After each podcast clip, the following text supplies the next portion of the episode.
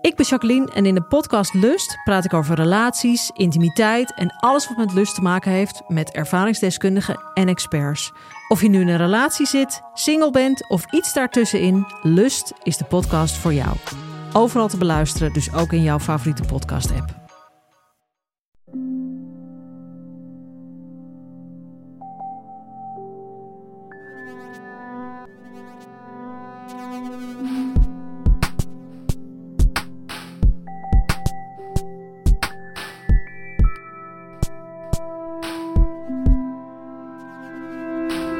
Dit is Relaas.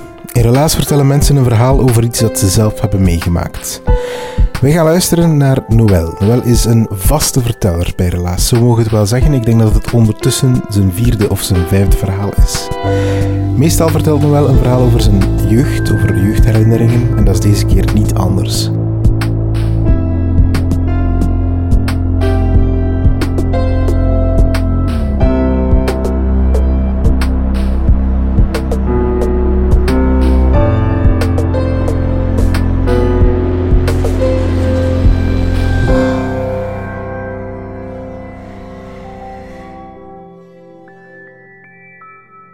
Een zondag 1969. Eh, Ik ben dan drie jaar. En zoals overal in Vlaanderen, een zondag dat is uh, kip met frietjes. Uh, bij mij was dat iets meer. Dat was kip met frietjes en daarna een wandeling met mijn opa. in zijn nek. En dus zo'n zondag na de kip met frietjes zegt mijn opa: Kom. Hij tilt mij op en zet zich in zijn nek. Ik ben van Gentbrugge, een mooie groene randgemeente hier vlak tegen Gent. En mijn opa die was een uh, geboren verteller. Dus terwijl ik in zijn nek zit, begint hij verhaaltjes te vertellen over zijn jeugd en hoe er toen in zijn jeugd nog 22 kastelen stonden en hij neemt mij zo mee, altijd een beetje op dezelfde route. We vertrekken van bij hem thuis, dan gaan we naar de Kouter, dan wandelen we een beetje door de Meersen en dan uiteindelijk komen we altijd in het Rattendalenpark terecht. Het Rattendalenpark is een, is een mooi park en dan, in 1969, staat daar nog uh, de ruïne van een uh, kasteel. En mijn opa vertelt dan altijd hetzelfde verhaaltje. En als men me vraagt, een eerste herinnering, wel, ik was drie, maar toch, dat verhaaltje is, zo blijven spelen in mijn hoofd. Ik heb het van toen af onthouden. Hij vertelt een verhaaltje over een ridder die in dat kasteel woonde, een boosaardige ridder. Hij noemde ook Villain, wat zijn naam. En die ridder had op een zekere dag een jonkvrouwe ontvoerd. Hoe kan het ook anders? En hij had die opgesloten in zijn toren, uh, tot als die jonkvrouwe zou bereid zijn om met hem te trouwen. Nu, het was een pittige dame, uh, ze weigerde. En op een bepaald moment, om een lang verhaal kort te maken, is ze dan uiteindelijk gered. Maar hij vertelde dan iets van Tijdens het redden van die jonkvrouwen was de boosaardige ridder verdronken met zijn paard en al in de wal rond het kasteel. Sindsdien noemt die wal ook paardenwal.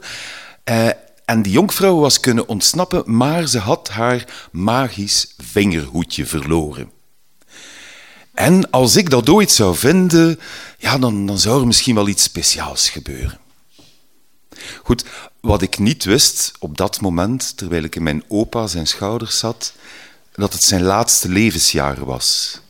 Een half jaar later, na die wandeling, is mijn opa overleden. Hij was 57, zat te schrijven in zijn dagboek, kreeg een hartstilstand en opa was er niet meer. Ik herinner mij dus eigenlijk behalve die kip met frietjes en de wandelingen in de schouders van mijn opa, heel weinig over mijn opa. Maar een paar jaar geleden um, overlijdt mijn oma op een gezegende leeftijd. En ik krijg van mijn oma een erfenis, een doos, een kist, uh, een kist waar vroeger stijfselpap in gezeten had, want er staat op de kist Omidon. En dat blijkt een oud merk van stijfselpap te zijn. Ik doe die kist open en daar zit van alles in. En ook mijn uh, opa zijn dagboek. En ik begin te lezen en dat staat vol met, met verhaaltjes, sprookjes over Genbrugge. En uh, een van die verhaaltjes is opnieuw dat verhaaltje van het Rattendalen kasteel, van die ridder en van het vingerhoedje. Goed, zelf ondertussen doe ik ook regelmatig eens een verhalentocht op, op Genbrugge en vertel ik over de kastelen en over, en over Rattendaal kasteel. De appel is op dat vlak niet ver van de boom gevallen. Um, uiteindelijk, na, na heel, een heel lange tijd, loop ik op een zekere dag opnieuw in het, in het, het kasteel en ik bedenk, ja, tja, eh, het zou toch wel uh, leuk zijn mocht ik eens een verhaaltje maken voor, voor de kinderen en daar dat, uh, dat vingerhoedje in, in verwerken. En, en als ze het dan vinden, krijgen ze misschien een, een grote beloning. En ik zet mij aan het schrijven. En om een beetje inspiratie op te doen, doe ik regelmatig zo eens de wandeling die ik mij nog herinner, die ik deed met mijn uh, opa. En ik ga wat aan het mijmeren, want er is ondertussen heel veel veranderd uh, uh, op Genbrugge. En ja, ik zie zo plotseling als in een waas mijn, mijn, mijzelf weer zitten op de schouders van, van mijn opa. En ik maak zo de bedenking, oh, het zou nu toch echt wat zijn mocht ik, uh, mocht ik nu in het Park dat vingerhoedje uh, vinden, beeldje in. Ik vertel dat thuis en mijn vrouw zegt, ja, hoe ouder je wordt, hoe zotter je wordt jij. Wat denk je nu dat, dat, dat zoiets kan gebeuren? Goed, ja, ik maak daar niet veel meer van. Ik schrijf een aantal verhaaltjes, ik doe een aantal tochtjes. En dan plotseling uh, drie weken geleden, op een dinsdagavond, komt mijn zoon thuis en hij zegt: uh, Papa, uh, ze hebben het torentje van het Rattendalen kasteel in brand gestoken. En het was alsof er iets, iets brak in mij. Ik ben onmiddellijk naar het Rattendaal kasteel gelopen en inderdaad, daar stond een politiewagen en de brandweer was nog aan het nablussen. Het kasteel is al heel lang verdwenen, moet ik er nog bij zeggen. In de jaren zeventig was het al weg, maar het torentje is altijd blijven staan. En ik kom daartoe en ik, ik zie dat uitgebrande torentje en ik vraag aan de politie, ja, is het nog te redden? Uh, en de politieman zegt, poeh, pijs niet, ze hebben goed haar best gedaan. Dus uh, ik loop eventjes in, in het donker bos binnen en, ik kijk en ik zie inderdaad, het, uh, het is heel triestig gesteld met het torentje. Die eigenlijk, moet je weten, een beschermd monument is. Goed, ik ga naar huis, ik uh, ben tamelijk triest en de donderdag, dus het is een dinsdag gebeurd, de donderdag lees ik plots in de krant een, een verklaring vanuit de stad en die zegt ja, we gaan het torentje niet afbreken, maar we gaan het ook niet repareren.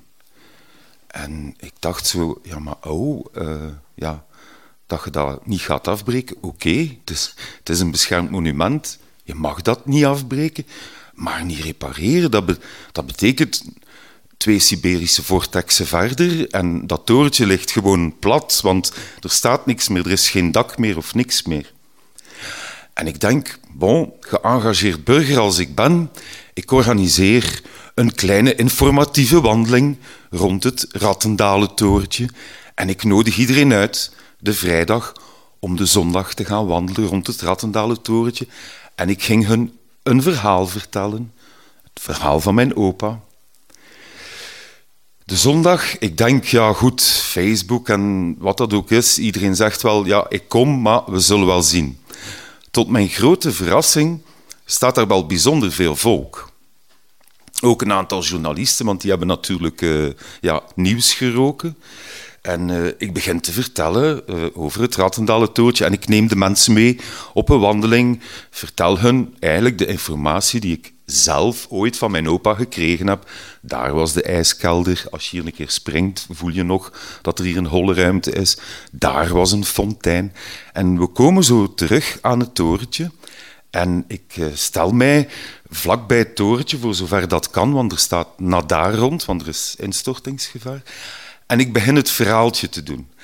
En terwijl ik het verhaaltje doe, sta ik zo wat uh, over, over en weer te bewegen. En ik voel plots onder mijn voet. Uh, en ik denk van ja, ik sta hier op een tak te dansen. Ik ga mij een beetje verplaatsen. En ik kijk naar beneden en ik zie iets uh, schitteren. En dan denk ik, dit kan nu toch niet zijn. Opa. en gelooft of niet, maar dit ligt onder mijn voeten. En het is dus effectief een vingerhoedje die daar in de modder, in het gras lag, blijkbaar te wachten tot als het moment rijp was.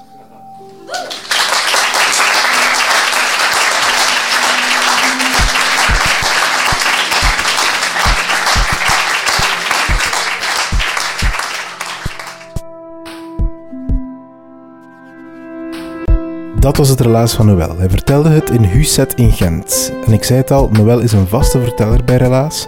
Als je dit verhaal dus de moeite waard vond en leuk vond om naar te luisteren, um, ga dan zeker eens naar onze website relaas.be daar vind je drie of vier andere verhalen van Noël terug. Zo um, kom je te weten hoe zijn eerste kus was, met wie dat was en hoe dat voelde.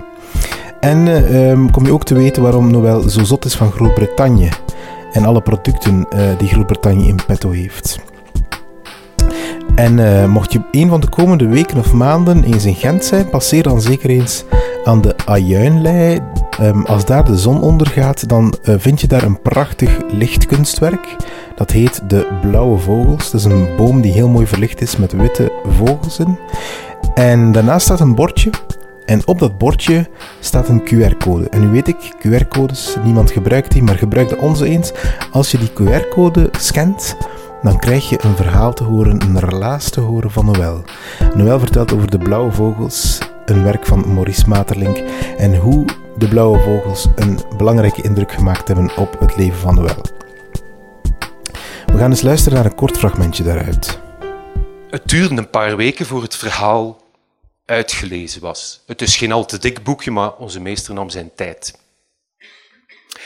En toen hij de laatste uh, vrijdag het boek uiteindelijk dichtklapte, zei hij: En dit was nu de blauwe vogel van Maurice Maeterlinck, Nobelprijswinnaar 1911.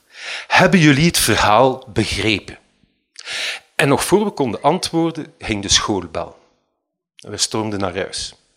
En ik kwam thuis en ik vroeg aan mijn vader, pa, hebben wij de blauwe vogel van Materlink in huis? En mijn vader antwoordde, wat in een miestrol er nu weer in de uur geblozen. Shout-out nog naar het relaasteam Egwin Gontier, Dieter van Huffel, Stefan Greijaert, Charlotte Huigen, Timo van de Voorde, Valence Mattheus, Steve Konaar, Evita Nocent, Philip Cox, Marlin Michels, Sarah de Smet, Katlijn de Vries, Anneleen Schelstraat, Sarah de Moor, Ruby Bernabeu Plaus, Sarah Latree en ikzelf ben Pieter Blomme. Mocht jij zelf een verhaal hebben uit jouw kindertijd, daar hoeft geen ongelooflijk toeval uh, mee gemoeid te gaan. Maar als je je iets herinnert uit je kindertijd dat je graag wil vertellen voor een publiek, neem dan zeker eens contact op met ons. Dat kan via onze website en via ons contactformulier. En dan uh, neemt een van onze coaches contact met jou terug op. Dan gaan we eens een koffie drinken. En wie weet komt daar een uh, heel mooi relaasverhaal uit. Als je iets voelt bij dit verhaal of je denkt aan iemand bij dit verhaal, stuur het hem dan zeker door.